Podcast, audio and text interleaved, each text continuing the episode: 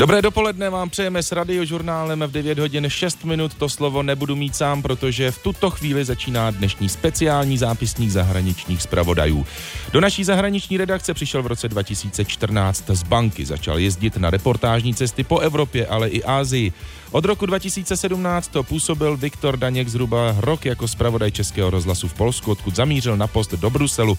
Našim posluchačům podrobně vysvětloval nejen dění v evropských institucích a my se ovšem budeme s Viktorem bavit v této půlhodině vysílání radiožurnálu a pustíme taky pár jeho zápisníků. Přeju vám pěkný poslech. Zápisník zahraničních zpravodajů. No a začínáme. Loni uplynulo 80 let od sestřelení jednoho z letounů 311. československé bombardovací perutě britského královského letectva nad, nad Nizozemskem. Zemřela přitom celá šestičlená posádka. O jejich příběhu jsme na radiožurnálu vysílali, když skupina nizozemských nadšenců na místě havárie vstyčila malý pomník. Reportáž Viktora Daňka tehdy slyšela rodina jednoho ze zabitých letců, pilota Karla Kodeše a po svém vzdáleném příbuzném kvůli tomu začala pátrat. Britský vojenský hřbitov leží tady na jihu Nizozemska na okraji města Berchen op Zoom. Neleží tady pohřbení pouze britští vojáci, ale i ti zahraniční, kteří za druhé světové války bojovali v britských službách. Co, co ten chlap, tak to fantastický jakoby hmm. osud. S Pavlem Holomkem tady stojíme před pěticí nízkých nárobků z kamene s československým státním znakem Josef Hrdina, Josef Kalenský, Jan Peprníček, Karel Rychlovský a především Karel Kodeš. Kvůli tomu jste tady. A já bych vás upravil, já tady nejsem jenom kvůli Karlovi, ale já jsem měl možnost poznat i rodiny těch ostatních. Vlastně jedinou rodinu, které jsem zatím nepoznal, je pan Policer. Josefa Policera jsem nezmínil, ten má hrob o něco dále. Já to beru tak, že jsem tady zástupci všech těch rodin protože někteří kvůli zdravotnímu stavu a věku nemohli sem dojet. Vy jste přinesl krásný věnec v českých národních barvách. Proč to pro vás bylo důležité se sem vydat? Já to vnímám jako splacení určitého dluhu naší rodiny, protože v podstatě kromě mě eh, potom nějak zvlášť jakoby nikdo z rodiny napátral. Samozřejmě jsme věděli, že jsme měli eh, jakoby strýčka eh, URAF, ale někdo jakoby neměl potřebu znát ty detaily. Musím říct, že mám strašnou radost toho, že jste mi vlastně napsal tehdy na podzim. Já někdy mám pocit, že Karel ke mně mluví ze záhrobí, protože to, co se mi děje jako v posledních tři čtvrtě roce nebo půl roce, je jako neuvěřitelný, protože v ten den, kdy jsem si to řekl, že začnu hledat jako strejdu, jako opravdu důkladně, tak jste odvysílali tu reportáž. My jsme seděli vlastně s otcem u oběda, já jsem mu eh, říkal, že holanděni vyzvedli jedno letadlo a že by mě zajímalo, jestli našli letadlo i strejdy a táta si šel lehnout po obědě a on vždycky má ve zvyku poslouchat rádio a říká mi, hele, byla tam reportáž o Karlově, jako poslechni si to. Já říkám, to není možný, jako jo. Vy jste mi tehdy v reakci na to v říjnu 2021 napsal e-mail, byl by se tak hodný a přečetl byste mi ho? Dobrý den, pane Daňku, jsem s největší pravděpodobností vzdálený příbuzný štábního kapitána Karla Koreše z RAF. Eh, můj děda byl jeho bratranec. Bohužel jsem se narodil až po smrti svého dědy a než jsem stihl dospět a začít se ptát, tak zemřeli i další pamětníci. Když jsem byl ve věku jeho umrtí, odjel jsem sloužit jako voják do bývalé Jugoslávie v rámci mise S4. Asi proto jsem často přemýšlel nad jeho osudem a jeho pocity. Mrzelo mě, že jsme mu nikdy jako rodina nevzdali hold a rád bych to napravil. Kdyby tady Karel Kodeš před vámi stál, bylo by něco, co byste se ho chtěl zeptat, nebo co byste mu řekl? Já bych se ho chtěl zeptat na tolik věcí, že to bychom tady byli opravdu dlouho, jo, protože třeba by mě zajímalo, jak se mu podařilo z Polska utíct, protože se traduje, že utekl v převleku za kominíka, tak by mě zajímalo, jestli to je pravda. Říká Pavel Holomek, pro něhož touto dlouho plánovanou návštěvou k hrobu československých letců nic nekončí. O svém prastrýci Karlu Korešovi totiž sepisuje knihu a zatím neúspěšně pátrá po jeho pozůstalosti, kterou neznámý sběratel před časem koupil na internetu a má pro něj proto vzkaz. Jestli by mi ji neprodal. Případně budu rád, i když chápu, že jako nový majitel to prodat nemusí chtít, tak bych ho chtěl poprosit, jestli by mě třeba umožnil aspoň okopírovat ty dokumenty, které tam byly. Z vojenského hřbitova v Berchen Obzom na jihu Nizozemska Viktor Daněk, Radiožurnál. Ve studiu radiožurnálu a tedy ve speciálním zápisníku zahraničních zpravodajů už sedíme právě s Viktorem Daňkem. Vítej, dobré dopoledne. Ahoj, dobré dopoledne. My se samozřejmě k těm tvým zpravodajským začátkům, zážitkům dostaneme. Začali jsme ale reportáží, která má velice zajímavý příběh. Pavel Holomek se vlastně díky radiožurnálu pustil do pátrání po osudu prastrýce, který v troskách letadla zemřel, jak jsme slyšeli. My jsme také slyšeli, jak ty tam hodnotíš to, když ti napsal, že jsi byl strašný strašně rád, tak jak moc rád si byl a jak moc tě to překvapilo? Hodně rád, to se opravdu nestává každý den. Tím, že jsem dělal obvykle hlavně bruselské zpravodajství, tak posluchači psali, ale ne úplně mm, vřelé vzkazy, ale že by se objevil posluchač, který díky tomu začal pátrat po svém příbuzném, to se mi opravdu ještě nestalo, to jsem opravdu nevěřil svým očím. A když to tedy byl eh, tak výjimečný zážitek, jste spolu ještě v kontaktu? Potom Pavel Holomek, to jeho pátrání? Ano, ano, Pavel Holomek se čas od času ozve eh, s tím, co, co ještě vypátral, stále pátrá, stále pracuje na své knize a podařilo se mu eh, dopátrat příbuzných úplně všech členů té posádky, včetně těch, kde si myslel, že to už nebude možné tak eh, snad ta kniha bude mít někde vzadu s přispěním Viktora Daňka. to myslím, že můj podíl je velmi malý. jak už eh, na začátku říkal, jak už jsem na začátku říkal a posluchače to možná taky zaujalo, mě to v hlavě zůstalo těch šest minut, ty si k nám přišel z banky. Hmm. Já už jsem v té době v rozhlase pracoval, ale přiznám se, že o roli tvé bankéře jsem nevěděl. tak jak se to stane? Protože ze začátku to opravdu vypadalo, že jsi rozený novinář a už rozhlasák. Bankéř to zní jako vlk z Wall Je no, velmi vstřícné. Myslím, že to tak úplně nebylo. Pracoval jsem v jedné velké bankovní skupině, nejdřív v marketingu, potom jako analytik, ale byl jsem v té době mladý, studoval jsem dvě vysoké školy současně a myslím, že toho bylo na mě trochu moc, takže jsem si v rámci takové duševní terapie řekl, zkusím něco úplně jiného. Začal jsem studovat tehdy mezinárodní vztahy a protože jsem měl rádio moc rád jako posluchač, poslouchal jsem hodně teď už neexistující stanici šestka, tak jsem si řekl, proč to neskusit i jako autor. A zkusil jsem to a jsem tady. Udělal jsi dobře? Doufám, doufám, zatím jsem rád. Myslel jsem, že to bude na chvíli a vydal jsem tady už tak dlouho, skoro 10 let. My si dnes v zápisníku pustíme několik tvých reportáží. Vzpomeneš si teda na tu uh, úplně, úplně první, kam tě nějaký je. z těch tvých šéfů uh, vyslal, poslal s rozhlasovým mikrofonem? Na to úplně první si nevzpomenu, ale vím, že jedna z prvních služebních cest byla do jihovýchodní Asie, do Větnamu a Malajzie. To jsem letěl jako novinářský doprovod s tehdejším ministrem zahraničí za Orálkem. A pamatuju si to proto, že se mi stalo, že mi tam uletělo letadlo. Celá ta vládní delegace mě tam nechala v Hočiminově městě. Naštěstí jenom přelétávali po Větnamu do, do, do, do Hanoje. Takže já jsem eh, úplně šíleným způsobem, jak jsem byl ještě mladý a nechtěl jsem se nechat, tak jsem tu vládní delegaci naháněl eh, po městě, stopnul jsem tam nějakého člověka na motorce, dal jsem mu 20 dolarovku a řekl jsem mu, sledujte tu vládní kolonu s těmi sirénami a e, někde údajně existuje v Černínském paláci video, kdy si mě natáčejí z toho letadla, protože mě se podařilo skutečně doběhnout až na letištní plochu. Všichni už byli v letadle, jenom to já ale ne. musíme najít, si toho vědom. No a já stále doufám, že to video někdy uvidím. Ještě jsem jsem ho neviděl, ale údajně je fakt video, kde běžím po té, po té letišní ploše a snažím se zastavit to letadlo. Neúspěšně. Dobře, pak eh, teda další tvé kroky, první spravodajský post eh, v Polsku, eh, ty první dojmy, blízká země, ale přeci jen úplně rozdílná třeba nátura Poláků, hmm. jiná kultura, tak jak to na tebe působilo v prvních dojmech? Já jsem byl úplně nadšený, to jsem byl ještě mladý a plný energie a Polsko je opravdu velmi pěkná země. Poláci mají Čechy strašně rádi a vždycky mě trochu trápilo, když se mě ptali, jestli to platí zájemně, tak jsem jim musel přiznat, že ta láska není úplně opětovaná. Myslím, že trochu neférově máme tendenci Polsko přehlížet, přitom je tam nádherná příroda, pralesy, hory, krásná stará historická města, Krakov, Vratislav, Trojměstí na severu, k tomu moře, takže vřele doporučuji navštívit a pokochat se Polskem a hlavně ochutnat Polsko, protože málo kdo tomu věří, ale Poláci mají úžasnou, úžasnou kuchyni. No nahráváš, teď půjdeme dál. Bělorusové a Ukrajinci mají vareníky, Slováci a Poláci samozřejmě zase pyrohy. Ten rozdíl mezi nimi, rozdíly jsou malé do nekonečné debaty, kdo s nimi přišel dřív, se teď určitě pouštět nebudeme v zápisníku. Pravda ale je, že polská láska k taštičkám plněným na sladko i na slano, ta je nezměrná. Podávají se o slavnostních příležitostech a stále oblíbenější jsou taky jako rychlé občerstvení v pyrohárnách. No a ještě jako zpravodaj v Polsku si Viktor oblíbil malou, malou pyrohárnu továrnu v centru Varšavy, kde se všechny východoevropské tradice mísí. Košiková už od svého vzniku v 19. století patřila mezi nejdelší ulice centra Varšavy. Hned tady za podloubím se schovává malá pyrohárna, Teď je ještě zavřeno, ale jindy kolem oběda tady čekají hladoví varšavané ve frontách až na ulici. Kiedy málo času. Pyrohy jsou ideální, když máte málo času. Hotové jsou za tři minuty, sníte je za deset a můžete jít zase pracovat. Oddať i další pracovat. Vladimír Kurbatov je tady majitel, vedoucí a příležitostně taky obsluha. Jméno prozrazuje, že není Polák, ale Bělorus. Svůj podnik proto pojmenoval u Kresověka. Vaříme tady jídla západu Běloruska a Ukrajiny a východního Polska. To je kuchyně Kresů, proto lokál u Kresověka.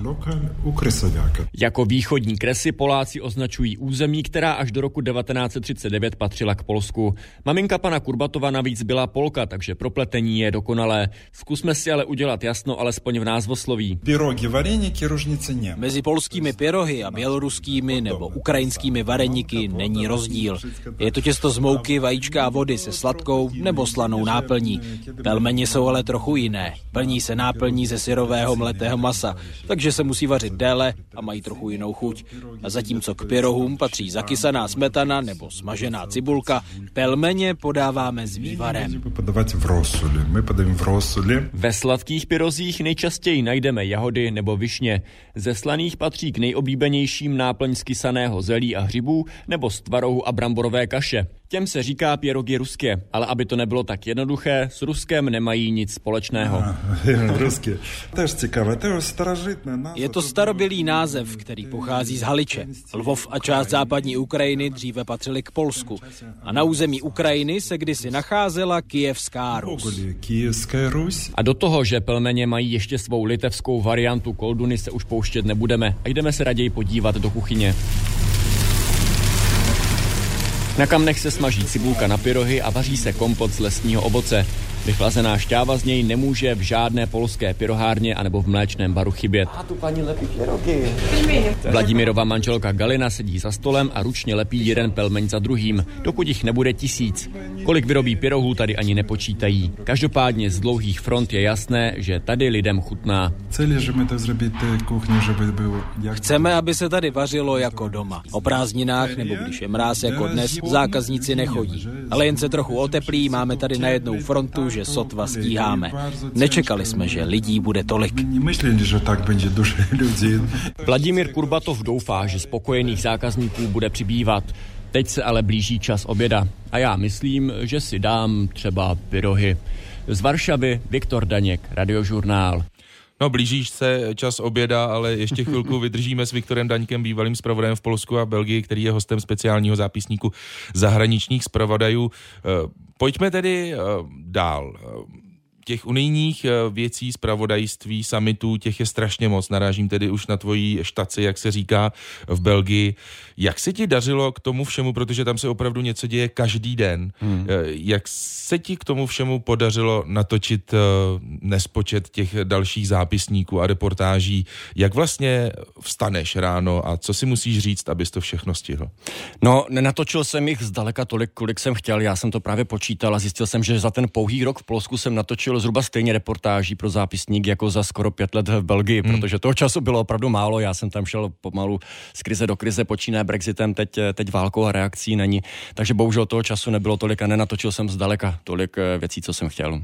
A je to třeba tak, že když někam zpravodaj vyrazí, eh, třeba i s nějakým tím eh, týmem nějakého politika, ale najednou tam vidí třeba v nějaké uličce něco, teď eh, opravdu si to jenom představuji, jak by to mohlo vypadat. Je, tak vydržte mi chvilku, já si tady něco natočím a zkusím z toho ten zápisník vyrobit. No to jsem si myslel, že takhle to může fungovat, proto mi potom uletěla ta vládní kolona, tak takhle ne tedy.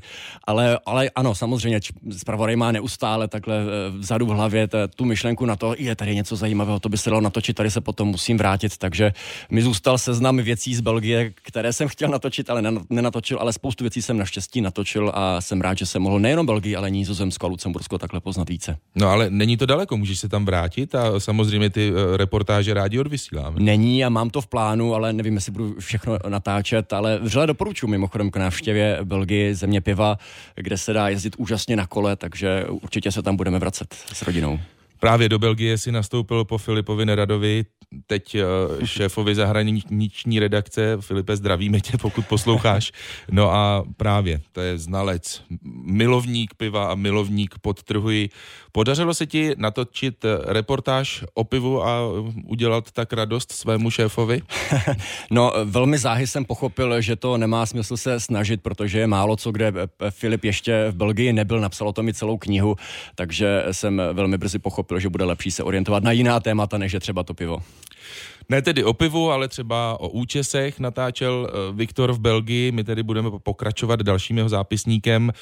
Deka, zvadlé záclony, člověk nebo najágra, jak se říká. I tak se právě říkalo kdysi rozšířenému pánskému účesu. Mně tedy přišlo, že se občas teď někde vrací na nějaké ty hlavy, že to začíná být znovu retro, moderní. Retro. Eh, z mody sice už dávno vyšel, v Belgii se ale pokoušeli právě o jeho návrat v městečku Bes na západě Valonska mu dokonce před časem zasvětili celý festival. No a Viktor se na něm dozvěděl, že takzvaný malet na hlavě vyjadřuje celou životní filozofii. Tolik lidí s vlasy vzadu delšími než vepředu se už jen tak nevidí. Jejich majitelé, mnohdy z knírky a v barevných teplákových soupravách, nonšalantně postávají s pivem a baví se na dvoře trochu sešlého pivovaru. Udělal jsem událost na Facebooku a čekal jsem, co se stane. Popisuje Martin Pišo. Festival původně vznikl jako vtip. Přilákal ovšem stovky lidí. Zlatým hřebem programu je soutěž krásy. Na pódiu se jeden po druhém předvádějí hrdí majitelé maletů, zatímco publikum kvalitu účesů oceňuje potleskem a křikem. Někteří modelové se vžívají do role, burcují publikum, sví se do rytmu, natřásají kadeřemi a vrtí zadkem. Diváci šílí a o vítězí je jasno. Letošní nejlepší zádovla z Evropy pochází z Bretaně. Patří Michelovi, jeho zrzavé kadeře sahají polopatky a koncovku jeho stylu dodává ještě knírek a bujné licousy. Na vítěze čeká ještě užitečný fén a kdo ví proč i soška panenky Marie. Tak jaké jsou první dojmy? Uh, je mi skvěle, kámo, je to radost tady být. Přehlídku krásy střídá živá hudba a publikum se vrací k hovoru nad pivem. Po vzbuzení atmosférou a možná i alkoholem se někteří vydávají ke stánku s mobilním kadeřnictvím. Nabídka střihů je tedy ovšem omezená jen na jeden jediný. Chtěli jsme, aby si lidé zase nechávali vlasy vzadu růst. Holiči se tady ani chvíli nezastavili. Deku na hlavě teď chtějí všichni. Popisuje kadeřník na žip. Jako malý jsem nosil stejný sestřih. Chtěl jsem vypadat jako MacGyver nebo Jean-Claude Van Damme. Jemu a jeho dvěma kolegům kolegům dnes prošlo rukama asi 60 odvážlivců. Nosit malet to je víc než jen účes. Je to filozofie. Deka na hlavě dává volnost od společenských konvencí. Když máš zádovlas, je ti jedno, co si o tobě myslí ostatní. Cítíš se dobře. Martin Pišo svá slova dokazuje činy. Deku na hlavě si nechal narůst teprve před rokem s kamarády z Brass Bandu. Od té doby stihl pověsit svou dosavadní práci na hřebík, zasvětit svůj život hudbě, organizování zádovlasového festivalu a cestování. Nedá mi to a ptám se ho na někdejší povolání. Přiznávám, že mě trochu zaskočilo. I'm a scientist, jsem vědec, zabýval jsem se agronomií. Původně jsme se v kapele dohodli, že si necháme vlasy narůst kvůli videoklipu. Chtěli jsme v něm vypadat jako blázni, ale pak jsme si zádovlas nechali. Když do toho dáte tolik, nechcete se ho už zbavit. Naučíte se jej mít rádi. Martin Pišo je rozhodnutý, že svého čolka na hlavě už neschodí, i když mu trochu plešatí. Z městečka Bez v Belgii Viktor Daněk, Radiožurnál.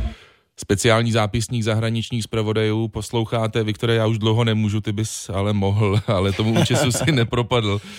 Je tedy vidět v těch belgických ulicích i teď? Vzpomeneš si na to, že tě to třeba zaujalo? Neřekl bych, že by to byl nějaký velký rozdíl proti Česku, ale opravdu to se opět vrací do mody, řekl bych. O čas od času se stane, že, že narazím na čolka.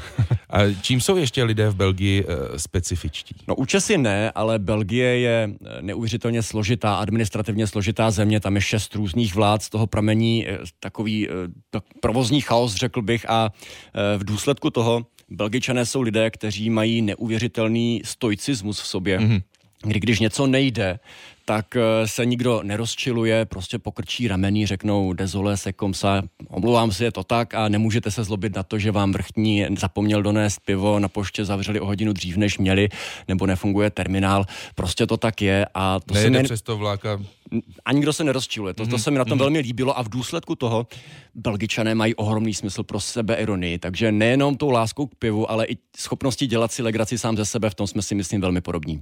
Dobře, tak my jsme si teď připravili krátký sestřih v našem speciálním zápisníku zahraničních eh, zpravodajů, no a t- některých dalo by se říct netradičních reportáží. Ještě pár schodů a, a jsme na terase a tady jsou včely. Nejdřív jsem byl skeptický, jestli to tady vůbec půjde, tak vysoko nad zemí v Lublani včely nikdo nechoval. Přiznává Goraz Trušnovec, zatímco zapaluje trout ve včelařském dýmáku, aby se mohl do čtveřice úlu, o které se tady stará podívat.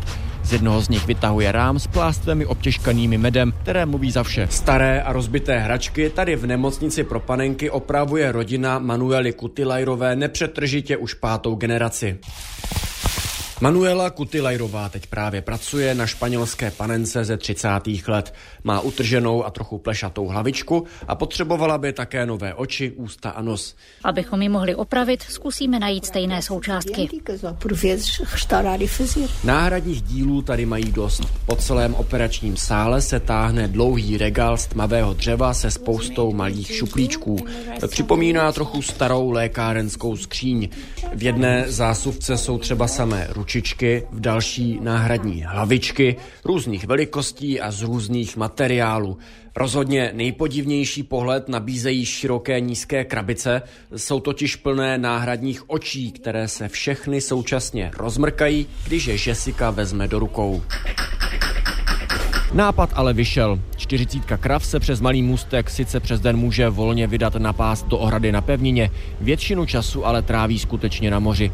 Nicméně, jelikož se statek pod námi sice velmi jemně, ale přece jen pohupuje, jedna věc mi vrtá hlavou. Nemohou krávy dostat mořskou nemoc? Tak Viktore, mohou? Prý ne. Doufal jsem, že mají nějaké speciální plemeno, ale ta plošina se moc nehoupala, takže ne. My si po zprávách pustíme ještě jednu podobnou reportáž. Je to pečení kozy pomocí letlampy. Já se na to moc těším. Jak na to vzpomínáš? To mi bylo jasné, že na kozu dojde. No, já jsem měl to štěstí, že jsem také v začátcích měl možnost letět s Pražskou zoologickou zahradou do Mongolska na vypouštění koní převalského do volné přírody přírody, což je jejich velký program, kterým jsou v Mongolsku ohromně známí a uctívaní. A tam Mongolsko kuchyně založená na kozím mase. Jedl si někdy kozí maso?